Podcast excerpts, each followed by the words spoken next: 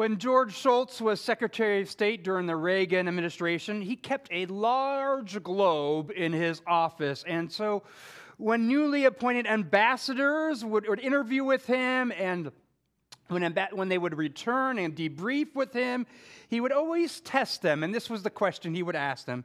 He'd go, "Go over to my globe, and can you identify the country, your country?" And so they would go over that globe, and they would spin it, and they would unerringly point to their country every time that they served in. And so one time, former Senate Majority Leader Mike Mansfield, who was appointed to the ambassador of Japan, he was put to the test. Now, this time, however, when Ambassador Mansfield spun the globe, he put his finger on the United States. He said, "That's my country." After that encounter, Shultz would tell all the ambassadors going out, he says, "Never forget, when you're over there, and whatever country you're in, where you belong. What country is actually yours? Never forget what you represent and who you represent. Take care of our interest and never forget it. And you're representing the best country in the world." Now, Philippians 3 says, Paul says it this way, a little bit different than George would say it. "But our citizenship is in heaven, and from it we await a Savior, the Lord Jesus Christ." Or Paul says it also in Ephesians 2:19, "So then you are no longer strangers and aliens, but you are fellow citizens with the saints and members of the household of God." What Paul is getting at is the same thing that Jesus is getting at, is that you are in the world, but you are not of the world. You are citizens of heaven. You are citizens of the kingdom of God, but you are not, and you may reside. In fact, the better imagery that we are is that we're resident aliens in the country that we serve and in this world that we are. But we actually belong, our citizenship belongs somewhere else. We're citizens of the kingdom, and while we reside in these earthly and temporary kingdoms and nations and empires, our king in our kingdom does not belong to this world. And remember how John defines this kind of concept of world that he often uses, is that the world is that the moral rebellion and against God, this state of sin. That's what he means by the world. The kingdom includes the world. It doesn't exclude it. God's kingdom includes the world. It does include it, but it's much, much more. It's much, much more. And while we may be citizens of the U.S., I think our U.K. citizens are not here this morning, right? We are truly only citizens of the kingdom of God. We are ambassadors living in this world, but we're not of this world. Maybe we never forget that truth and that reality, that our loyalties and interests lie in the best kingdom, the everlasting kingdom, the kingdom of God. In this passage of John this morning, Jesus is showing the stark difference between the kingdoms of the world, the empires of the world, and his kingdom. It's the kingdom versus the world, or better put it, if we were to title this movie, it's Jesus versus the world. Let's turn to John 18:28 and see the difference here that Jesus is pointing out. Then they led Jesus from the house of Caiaphas to the governor's headquarters. It was early morning. They themselves did not enter the governor's headquarters, that's the Jewish and the Pharisees, so that they would not be defiled, but could eat the Passover. So let's just remember the context of which is happening here is that, right, initially they arrested Jesus at night, right, and they brought him to the house of Hannas, who was figuratively the chief priest. He wasn't the chief priest because Rome removed him, and Caiaphas was chief, but everyone viewed Hannas as the chief priest and the one that had the kind of political power or the theological power with his people. So they brought him to him. Hannas is kind of like done with Jesus. Jesus doesn't respond. Jesus points out the illegal process in which Hannas is using to interview Jesus, and then Hannas like send him to Caiaphas. In John's account, we actually don't get the account of where he is meeting with Caiaphas at all. We jump right to Caiaphas sends him to Pilate. Initially, the questions that Hannas and Caiaphas have, they have theological issues with Jesus, who he's claiming to be, right? He is, in their opinion, blasphemy because he's claiming to be God. But when they bring it to Rome and they bring it to Pilate, the actual issue is they don't bring a theological issue because Rome wouldn't care about that. They bring a political charge. This man is claiming to be king, more powerful than the emperor. And that, of course, would get Rome's ire up. It is early morning now, which is actually not surprising. Remember, it's the middle of the night, so now it's probably like early in the morning, 5 or 6 our time. And you think, man, that's really early to bring him to Pilate, isn't it? Like, Pilate must be upset. But actually, that is actually pretty ordinary. Roman workday was really early in the morning, and they tried to finish by 10 or 11. And they're kind of like with the army or the military forces, right? Like, get done all the things early and then take the day off. So this would have been kind of a normal procedure is come early. They would have been up and active already. I want you to notice the religious detail in this passage we just read, right? The Jewish leaders did not enter Pilate's headquarters, but Jesus does. Jesus has to. They drag him in. And because the entering of a Gentile or Roman place with a roof over it, they could be in the courtyard, would have been a sense of they would have been unclean in that aspect, particularly a Roman or Gentile, unclean and dirty, and would have exiled them, not just in, oh, there's a ritual, I can wash myself clean and be clean that day. It would have been so cleansing from the dirt in which they presided. And there's lots of reasons why we won't go into why that's actually, they thought that was, particularly the Romans were particularly dirty for them and made them ceremonially unclean. But it would extend it that uncleanliness for a week, and it would exclude them from the whole Passover ceremonies. You remember Passover is like an 8-day kind of festivities and feast. So the big meal the first day, but then there would be meals each and every day. So they did not want to be excluded from that. I want you to sense the deep irony in this passage.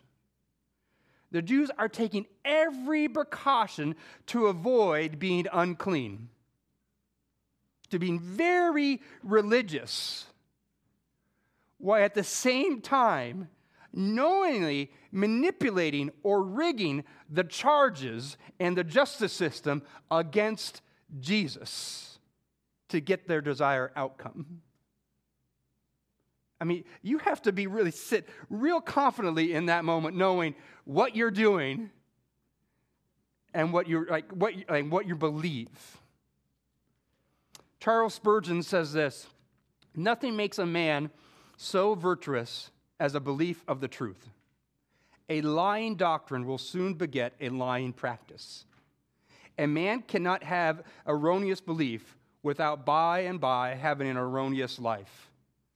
I believe the one thing naturally begets the other." See, the Jewish people, their incongruous acts betray their faith. And what is their faith? It's a faith that many of you and I live each and every day. That somehow our righteousness, our behavior, our obedience makes us righteous or makes us clean. And if you follow Charles Spurgeon logic, I think if you follow the logic of what the Gospels are trying to say, if that is what your belief is, then the outcome of your behavior is like, I'm going to keep trying to do those things. I'll keep trying to do those things. But the reality, eventually your behavior is going to become hypocritical and erroneous and false and deeply, obviously sinful because it wasn't based on a truth.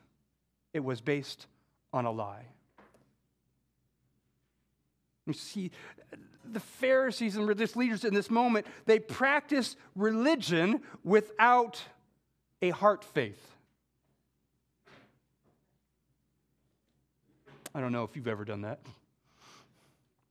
Jesus, he talks about this, and he quotes this kind of religion without heart faith in the Gospels. He quotes Hosea 6:6, which it says, God says, "For I desire steadfast love and not sacrifice, the knowledge of God rather than burnt offerings." You see what Jesus is getting at here? He's actually not saying, I don't, like, sacrifice is a bad thing. He's not saying that. But oftentimes, even like in the season Lent, we think, it's a season in which we offer sacrifice, a religious expression. And what Jesus is like, yeah, that's okay, but what I really want is a changed heart. What I really want is you to desire mercy or desire love. And I want you to see the connection is that the desire mercy and the desire love is equated to the knowledge of God here. The knowledge that God actually loves you, that is love, and then that actually will transform you. I will have that love as well because I'm so transformed by that love. The actions of the Pharisees and the rest of Jews revealed their false God and not their true God. Their false God is their obedience, their action. Before we get into the exchange with Pilate, I just want to give a brief word about our friend Pilate. So we don't know much about Pilate in the Bible. We know a little bit, but we don't know much. But from outside, Jewish historians tell us, particularly Josephus, that Pilate served as the governor or the prefect of Judea from 26 to 37 AD. Remember, this time period where we're now is in 33 AD. So he's been serving there well. And so Judea wasn't a particularly good appointment for a Roman governor. I want you to think about how Rome ruled. Rome would conquer nations, and they would declare, there's the emperor, we're the rule, you owe taxes to us. But in many ways, they would appoint a governor or a ruler in those regions, and they would allow people to you can kind of run the things that you want and do the things you want, as long as they don't conflict with what we want. And so you can kind of keep your ordinary life, but just remember, we're in control, and we have power, and we will assert that when we want to, and as long as you're paying taxes to us and giving proper honor, everything goes. So they appointed prefects and rulers and guards to do that, but Judea wasn't particularly a prestigious place to be assigned, and particularly because the Jewish people had a reputation of causing a lot of upheaval and uproar and not being really satisfied with the Roman occupation. So there was a lot of fighting or a lot of outburst or a lot of protest about that. And Pilate's reputation wasn't particularly a morally strong person. He was a bit of, if you're a politician, he'd be known as kind of a flip-flopper. He tried to overcome those weaknesses of being a flip-flopper and a people-pleaser with brutality and stubbornness. So at the beginning of his reign, he actually brought into Jerusalem the images of the emperor and just kind of publicly displayed that, as rightfully so, as Rome would want people to worship the emperor or think the emperor is a godlike figure, put it on their coins. And so the Jews would loudly protest it, this kind of image, their holy city, how dare you bring this pagan image into us? And so the Jews protested. And so he threatened to bring in more troops, and eventually he said, look, I'm going to bring more troops, and I'm going to cut off the heads of anyone who protests. And so the Jews' response to Pilate at that moment, this is a kind of historical record, is that they said, great.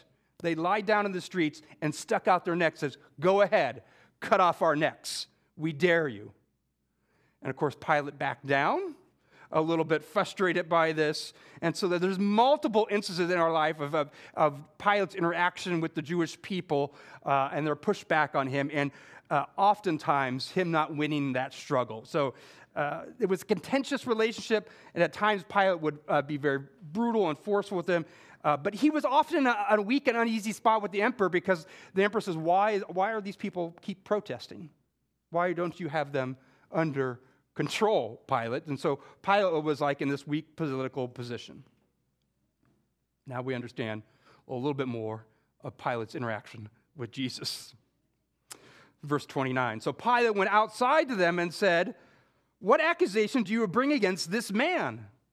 They answered him, "If this man were not doing evil, would we not have delivered him over to you?" You can see this kind of tense relationship, right? It's like, Pilate, we wouldn't bring bad people to you. Deal with him. Like we're forcing your hand. You ought to do what we ask you to do, right? Remember, we can make things unhappy for you, uneasy for you.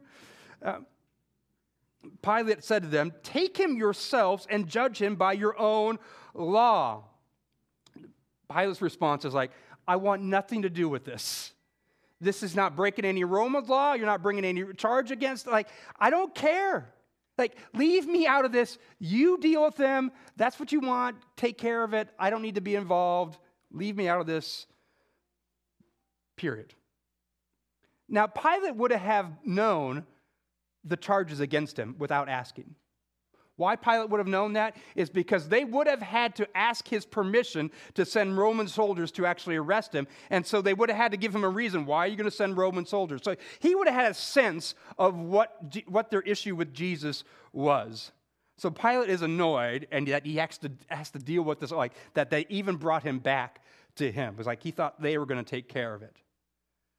The Jewish authority says, the Jews said to him, "It's not lawful for us to put anyone to death." This was to fulfill the word that Jesus had spoken to show by what kind of death he was going to die. You see, the issue here is the Jewish authorities want Jesus dead.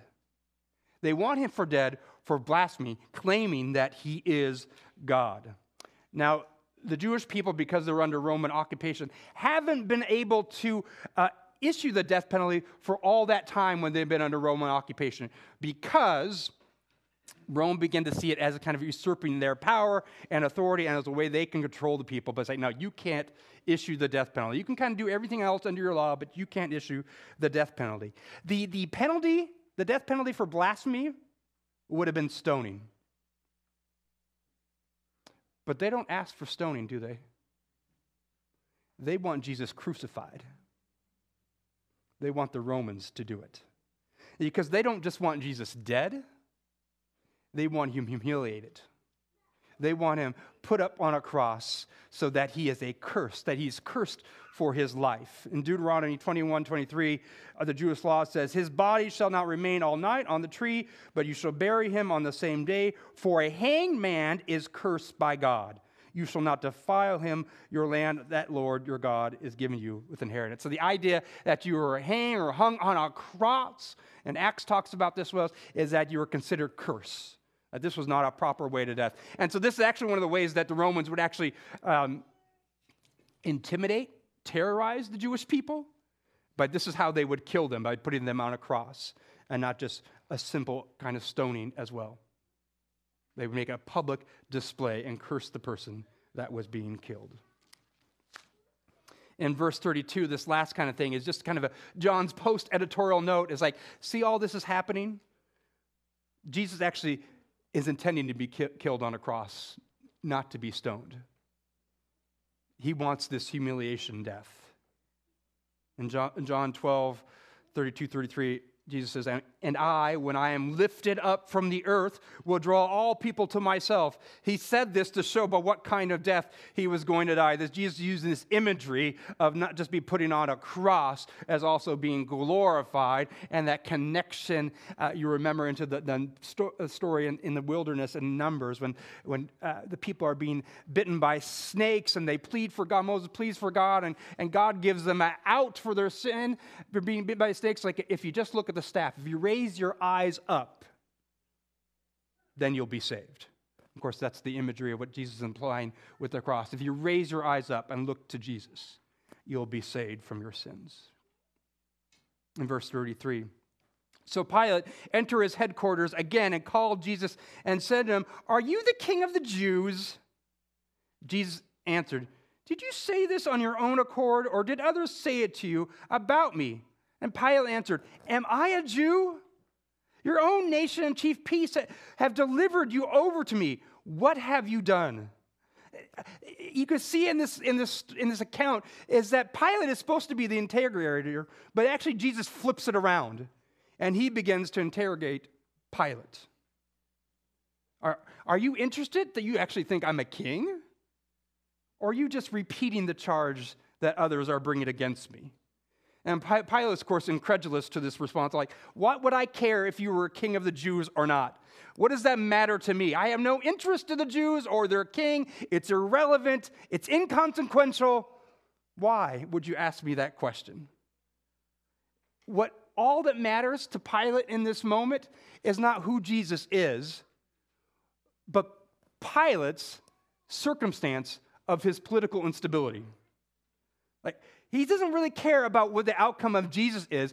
All he cares about is what is the outcome of this moment for me? How is the emperor going to look upon me in this moment? Are the Jews going to be happy with me or not happy? Are they going to rebel? Are they going to cause a ruckus? Are they going to cause issues with me, with the emperor? What do I care about you, Jesus? What do I care about who you claim to be? All he asks him, what have you done to tick them off? Tell me so I can deal with this. So we can resolve this matter. In verse 36, Jesus answered, my kingdom is not of this world. If my kingdom were of this world, my servants would have been fighting, that I might not be delivered over to the Jews. But my kingdom is not from the world. If you go back, think about this Spurgeon quote, which I just read, right? Nothing makes a man so virtuous in his belief of the truth. A lying doctrine will soon beget a lying practice. A man cannot have an erroneous belief without by and by having an erroneous life. I believe the one thing naturally begets the other. You see, our actions eventually reveal our beliefs.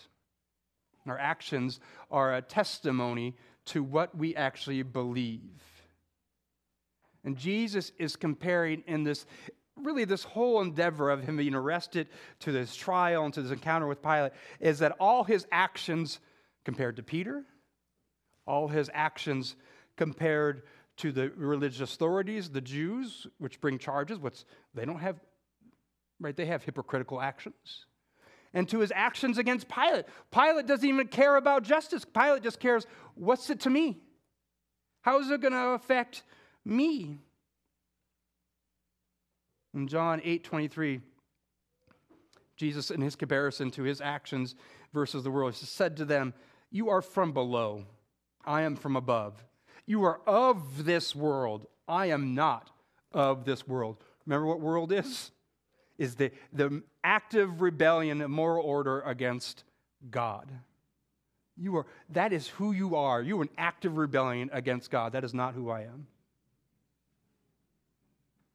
Jesus is comparing himself to the Jewish leaders who show themselves and their actions to be liars, to have murderous and violent intent, and they're willing to do it by any means necessary, using force to arrest, using the Romans to kill him. Jesus is comparing himself to his actions versus Pilate. What is Pilate's only concern? Pilate's only concern is for himself and for his position. The Jewish leaders, their only concern is for their actions and their righteous obedience, which is all about them, not the God they worship. It's really the same issue Pilate and the Jewish leaders have. And Jesus is comparing himself to both. Look at my actions, how different they are. Those of the kingdom, the actions of the kingdom of God, Jesus shows that are mercy. They're self-sacrifice. They're to the benefit to the others. And what we're learning in Sunday school is this, the application of seeking the peace and the welfare of this city. That is by the very nature, this peace, shalom. Jesus is the elder brother. He lays down his life. He shows us this is who he is and this is what he does.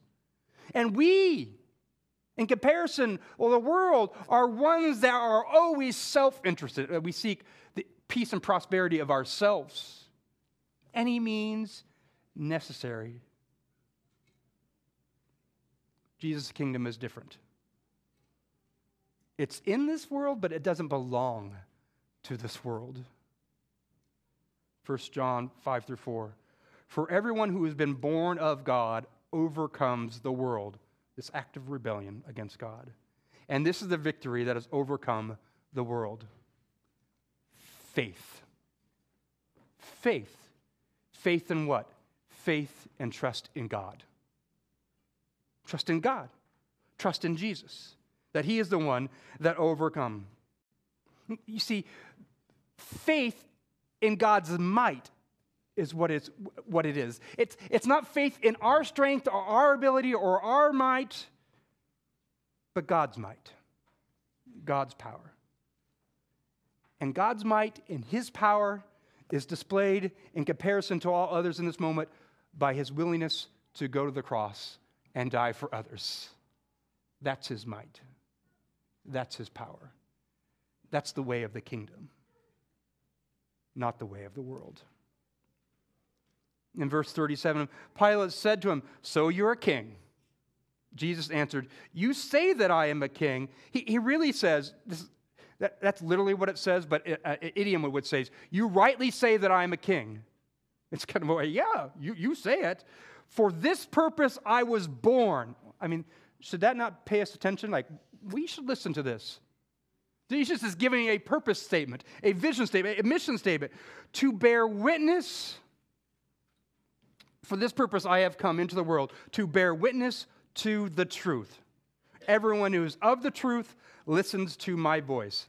The purpose of Jesus is to bear witness to the truth. And Jesus has been clear, particularly in this book. He is the truth. And John 14:6, right? Jesus says, "I am the way, the truth, and the life. No one comes to the Father except through me." And so truth is not just, it is, but it's not just an intellectual assent. You may or may not know this, but you are influenced by the Enlightenment. You and I process and think like enlightened people, and it's hard for us not to think like enlightened people. And so for us, we think truth is an intellectual assent. That's just how we naturally process. And that would not be how they would even conceive of necessarily truth in that initial way for Jesus' time. It is that. It is an intellectual assent.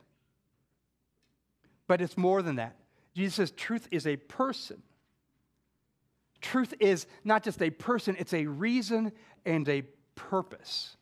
I want you to think about that. Truth is a reason and a purpose, which takes us right back to the beginning of the prologue of John. Remember the prologue of John, right? And the first thing, in the beginning was the Word, and the Word was with God, and the Word was God. And so that word for word is this Greek word for is logos. Now logos has lots of different kind of meanings, but one of it is speech of God or word. But John doesn't just use this word to mean speech or word. He does. He used it because in that time, Greek philosophy used this idea of logos as a concept, meaning the purpose of the universe when they talked about the logos.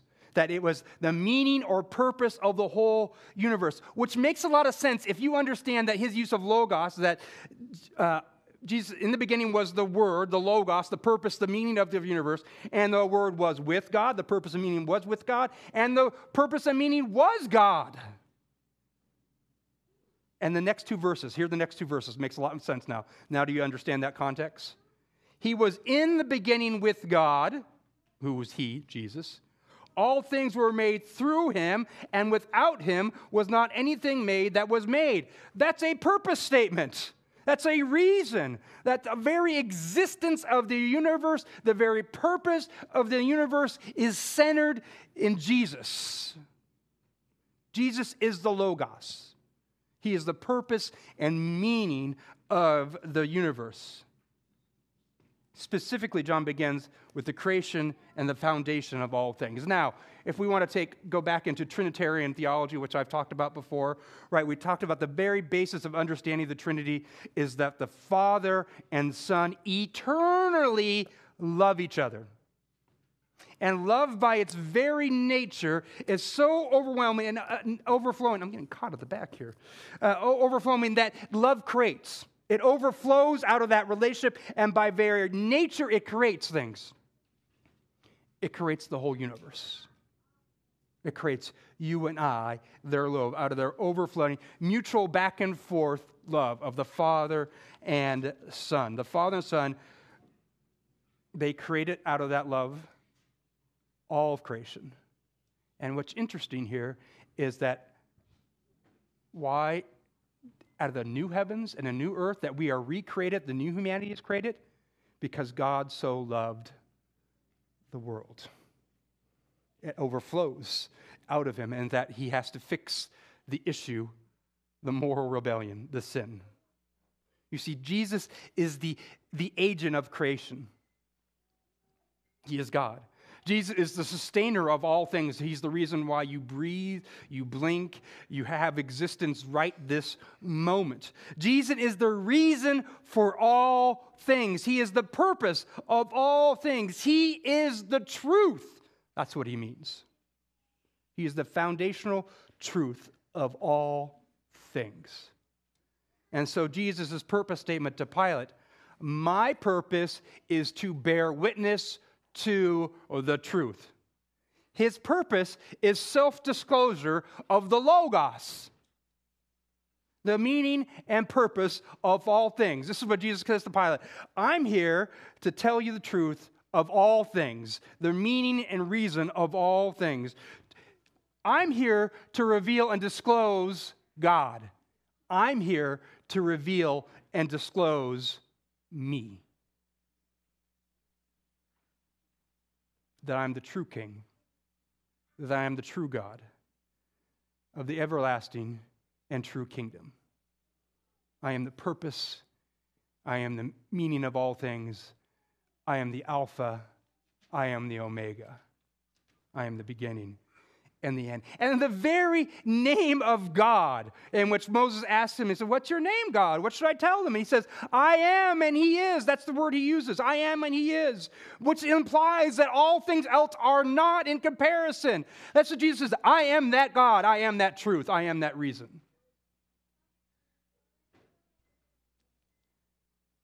And the last thing he says there, everyone who is of the truth, who's tied or connected to God, listens, obeys his voice, listens to the truth. In John 10:3, he's used this imagery of a shepherd with his people. To him the gatekeeper opens. The sheep hears his voice, and he calls his own sheep by name, and he leads them out. They hear the voice of truth. They hear the purpose and meaning of the universe. In verse 27 in John 10, my sheep hear my voice, I know them, and they follow me. So it's not just, he's not saying, they just understand the truth. They're like, I got it. They follow. They obey. You see, being united to Jesus, being a disciple of Jesus, literally means being a student of him. It's not just sitting in the classroom and learning facts. That's not what it means to be a student of Jesus. But it's about following and living out his character and truth. And rabbis, this is not something that we do. A rabbi in a student relationship and a disciple relationship, a rabbi would say, hey, I goes up to someone, I think, usually the best of the best, smartest people, and he would say, I think you can know what I know, and I think I can teach you to do what I do. Because that's what they would understand of being a disciple of a rabbi. What's interesting is that Jesus doesn't pick out the most intelligent people. Aren't you glad? Right? He picks out the people that are least educated. The exception of Paul, well, that's a whole different kind of story. And it says, you can know what I know, and you can do what I do. I can make that happen. This is what's going to be. And so the idea is that we do what God does. We follow in his character and his way. It's the truth. Jesus also being the way, which also is the life. That's all these things that are connected. It's all the character of Jesus. So when we read this passage, we think, who is Jesus in this passage? It's not just that he's God, but how does he actually behave? And therefore, in that, he's actually calling us to that same behavior and character. It's living out the fruit of the Spirit, his character, Which, you know, we've talked about that, right? The fruit of the Spirit of like love, joy, peace, patience, kindness, goodness, gentleness, self-control, and something else I'm missing.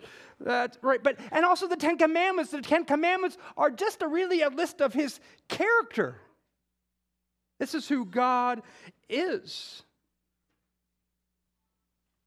That's who he's calling us to be. It's we don't do those things that therefore we are then obedient and righteous. We do those things because he is calling us to follow him. The truth, the reason, and the purpose of the universe. Jesus is demonstrating and living in the truth in front of all people, including the Romans, including the Jewish leaders, including the disciples, including us. In this hard moment, Jesus is speaking the truth in this moment. Jesus is not just living and speaking the truth. He is the truth, the reason and purpose for all things. He is self-disclosing, revealing the truth, who God is. When we follow Jesus in his words and his actions, I want you to think about this. When we follow the Logos, in his words and his actions, we live out the purpose and meaning of the universe. I just want you to let that sink that in for a very moment. When you begin to live out the character of God in your community, in your family, you begin to demonstrate.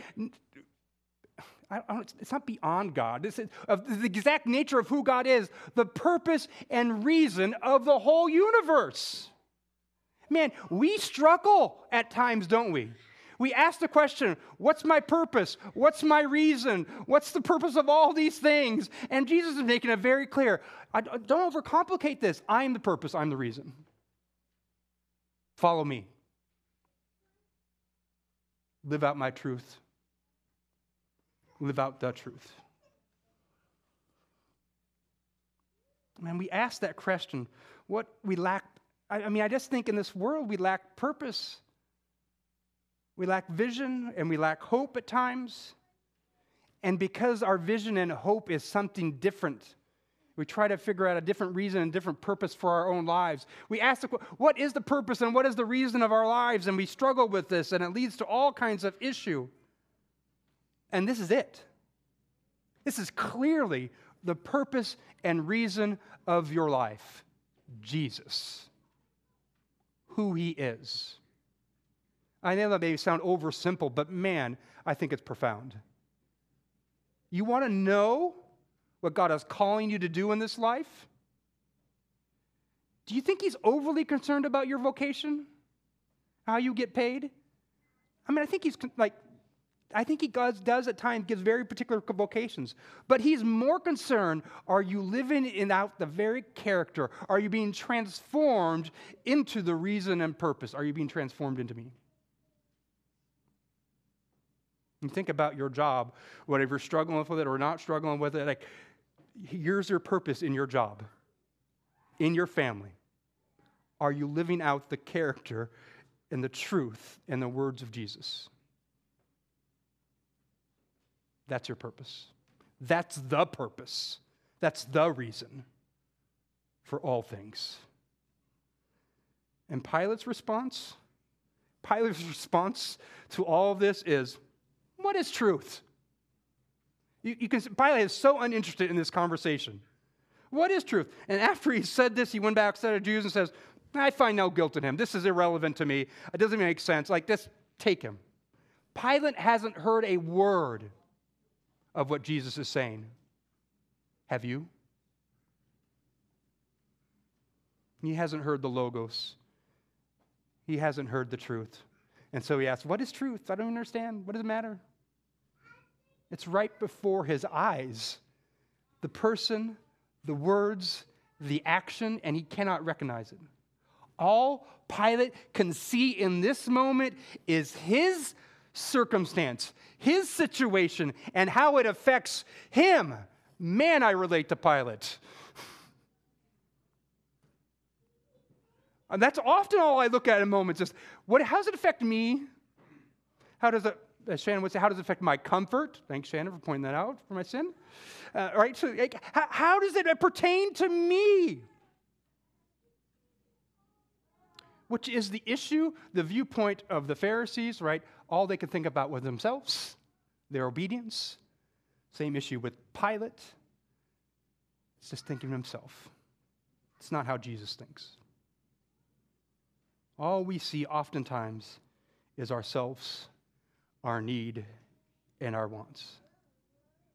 And we fail to see the reason and the purpose. We fail to see the logos and the truth. We fail to see Jesus. You think Jesus, when he sees the moments at the cross, you think he's all he thinks about is, man, this is going to hurt a lot. He might have had that thought, I don't know. But he is not thinking about overly concerned what's going to happen to him. He's concerned what's going to happen to you and I. He puts the prosperity, the peace of us first. That's the very nature of who God is. Let us never forget we are citizens, not of the kingdoms and empires of this world. We reside in them. We should honor them. We should almost always obey them. Almost always. But we are citizens of the kingdom of God. We are resident aliens of the nations and rulers of this world. We belong to the truth. We belong to Jesus. We belong to the one who has secured our citizenship on the cross. May we never forget our home. May we never forget our King. May we speak and live out the truth and seek the prosperity of those around us, the peace, the shalom of those around us. May we live out the reason and purpose over and over again so that people may know the reason and the purpose of the whole universe, Jesus. Let us pray. Gracious and Heavenly Father,